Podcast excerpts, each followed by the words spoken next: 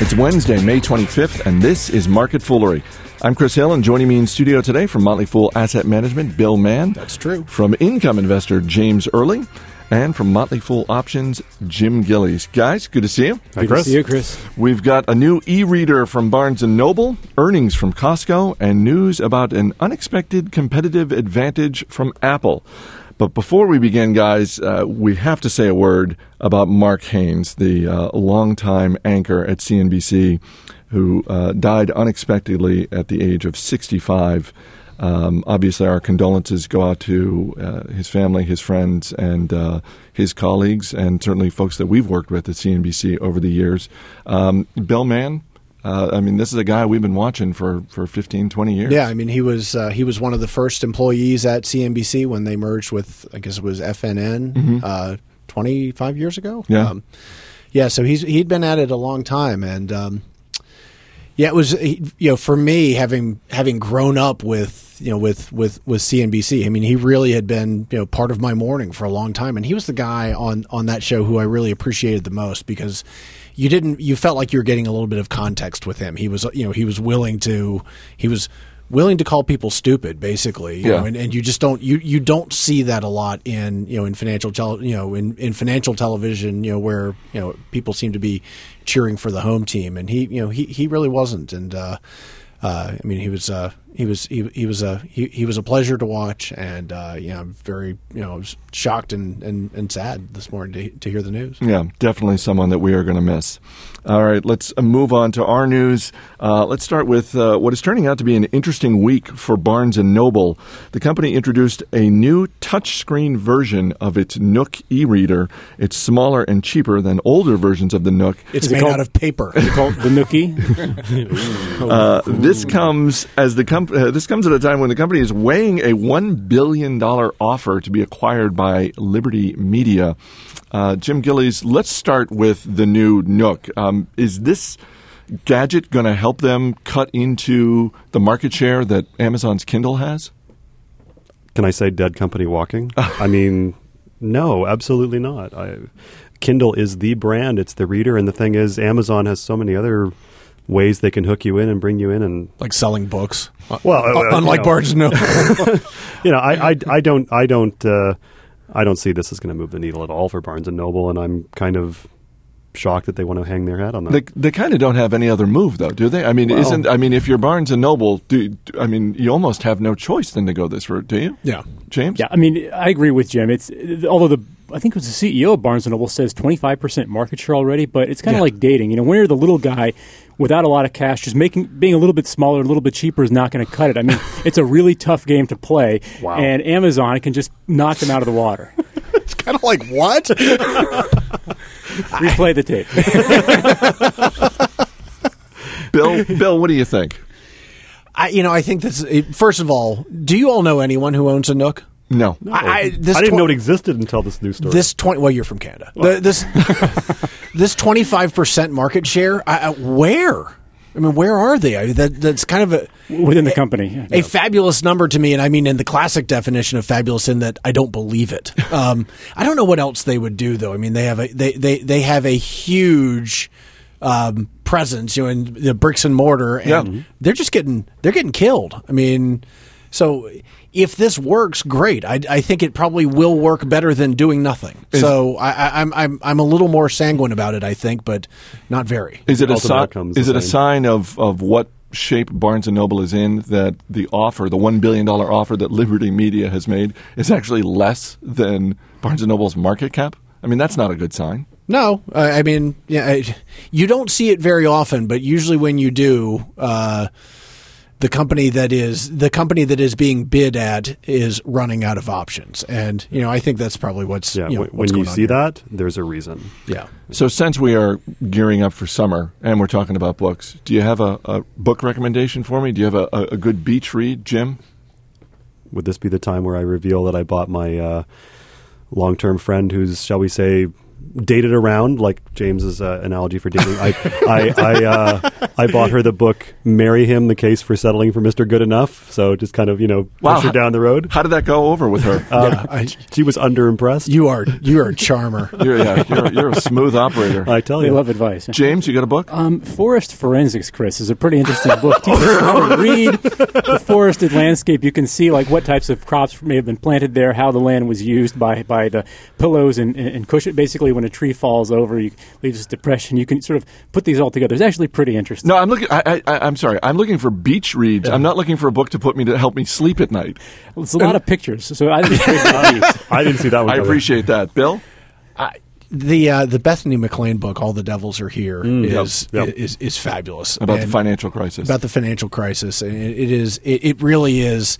It's a fabulous read. I hate to go. You know, you guys are trying to get people married off, and you're talking about wood. I guess I, you know, I read business books, and I think that's you know Costco reported earnings with a higher quarterly profit and same store sales up 12%. that's good. Bill Mann, the stock is essentially flat today. Is is the good news just priced into Costco's stock? Eh, I, you know, I, it it always amazes me how people you know just focus such on the on, on the short term with uh, with with with these companies. So Costco, you know, Costco is a you know is it's an interesting name because they don't have a whole lot of shopkeeping units. So depending on the mix of what they're selling in any in any quarter, you know, they just it it, it just could be different from you know what it was a year ago and. That company's fine. I mean, it's, it, it is it is one of my favorite companies ever. James? I've got an angle that I'm going to propose and then deflate. Um, well, let me say first of all on the on the positive, Costco sort of represents. They in my need to mind, sell the- more wood books. Exactly. The evolution of retail. retail began with individual bricks and mortar stores. Then we got to Walmart, put everything in one big store. Then you said, wait a minute, we can have Amazon.com. You don't have to even drive to Walmart. But then what if you don't want your UPS driver leaving your big boxes of, of Metamucil and toilet paper on your, your doorsteps? You go to Costco. Um, and it makes sense for that sort of thing. Um, but but in, in his most recent results, the international is is the strongest, and to me that's intriguing because at first I pictured some you know big family in, in, Lots in of the third Metamucil. world, yeah, exactly. Uh, because those are the people who really make use of Costco. But international is actually two thirds Canada, and international is actually twenty five percent of sales, but it's almost it's more than a third of their operating profit. So it's very very profitable, and it's just intriguing to me that Canada is is such a powerhouse there. Jim? We we like our Costco, and and the crazy thing is, it was it Sam's Club was the Walmart. Uh, version? Yeah. Yeah, yeah. yeah. Sam's Club in, in Canada is gone, Like just gone. They've exited the they country? shut them all. Part of the And- problem in Canada is that you can't leave the house from November until May because of the snow. So you'd better stock up and Well, you what's know, better it, than- it does help to have three or four gallons of mustard. Um, we have talked in the past when we talk about Costco and its competitors. Obviously, Walmart, uh, Target gets mentioned, um, BJ's wholesale. Um, over the last five years, the best performing stock of those four is actually BJ's wholesale. Yeah. Um, o- over the next five years, if you had to bet on one of those four stocks, Bill, what would you bet on? I'd bet Costco actually. I mean, I really would. I think BJ's is probably BJ's over the period of time. You know, one thing about that statistic is that BJ's has been rumored to be up for sale for about four of the five years. So That Um, helps. Yeah, so I I would expect that BJ's in one way or another will not be you know will will not be here five years from now. But I'm going to go Costco. Jim? I'm going to say Costco as well. They, you just look at their operating metrics, you look how they're doing, look at how awesome Canada is. You know, I mean, I, I, I don't know that anyone was saying that before, but uh, James? Yeah, I'm going to check it out and, and, and, and take a, a risk risk adjusted response to the Ooh. question and say Walmart because Walmart is basically trading at where it was 10 years ago. Obviously, it was overpriced then, but I think it's a little bit underpriced now. So it might not go as high as Costco, but I think on a risk adjusted basis, it's a stronger. with investment. hundreds of millions of fewer shares than it had a decade ago too. I mean, that's great. yeah. And finally, according to a BBC documentary, the brains of Apple fans respond to Apple products the way that the brains of very religious people respond to their faith.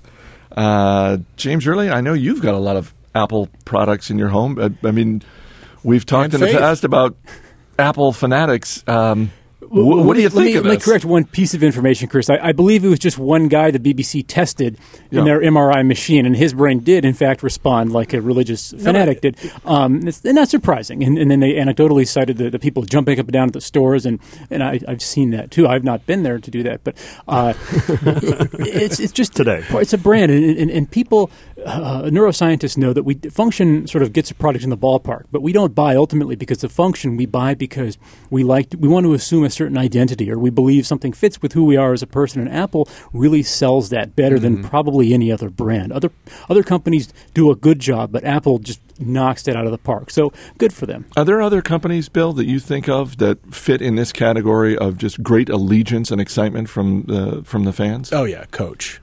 I mean, Coach? Coach, absolutely. I mean, Motley Fool. yeah.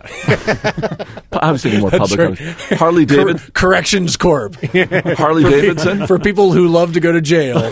Corrections Corp. No, uh, yeah, Coach. I mean, definitively. I mean, you know, the women and handbags, and you know, it's it's it's kind of religious. Harley Davidson. Sure. Yeah. If you don't want a handbag, I guess you might as well get a motorcycle. Get a hog. No, yeah, Yeah. absolutely. I mean, the way that they, you know, the, the, the way that their fans, you know, relate to the company is very Jim? much so. I'm going to say Tim Hortons, which uh, for for Americans perhaps uh, less familiar with it, uh, it's basically the largest coffee chain in Canada. There are, I think, legally mandated. There's something like seven on every city block. uh, I think I actually went to one. Uh, i- in all seriousness, in Fort Erie, Ontario, just across the border, uh, there was one. There's one stretch where there were three Tim Hortons within 500 meters of each other. And, uh, w- wait, and- w- what are these meters? Uh, sorry, uh, like, uh, you know, a third of a mile. Welcome to America. Yeah, don't- no, like- please don't throw the metric system at us. Sorry, you know, but it, it's it's. Uh, I mean, they're just wildly popular, and it, you, it seems Canadians can't get enough of these things. It's like the number one or number two brand consistently in Canada. Is And you it like the- it yourself. I actually loathe it. Why? Loathe it. What? What's It's like a sep- Dunkin' Donuts here. Yeah, I was going to say, is it is it the coffee that's so good? Is it the, do they have donuts or other pastries or They anything? they have coffee, donuts. They have subpar sandwiches. All the um, food groups. All, all the food groups. I mean, look, it, it's it's it does really really well for itself, um, but it's I I'm not a fan of the flavor of the coffee. you know, we do have listeners uh, to Market Foolery in Canada. I, I've and- heard that, and I've uh, occasionally listened to it. I'm just myself, wondering though. now if they're going to let you back over the border, back into Canada, when they hear about how you've come to America to trash, To trash the Tim number Hortons. one The beloved national brand icon. of Tim Yeah. Hortons. All right, Jim Gillies, James Early, Bill Mann, guys, thanks for being here. Thank you, Chris. Thank you. As always, people on the program may have interest in the stocks they talk about, and the Motley Fool may have formal recommendations for or against, so don't buy or sell stocks based solely on what you hear. That's it for this edition of Market Foolery. Our producer is Matt Greer. I'm Chris Hill. Thanks for listening. We'll see you next time.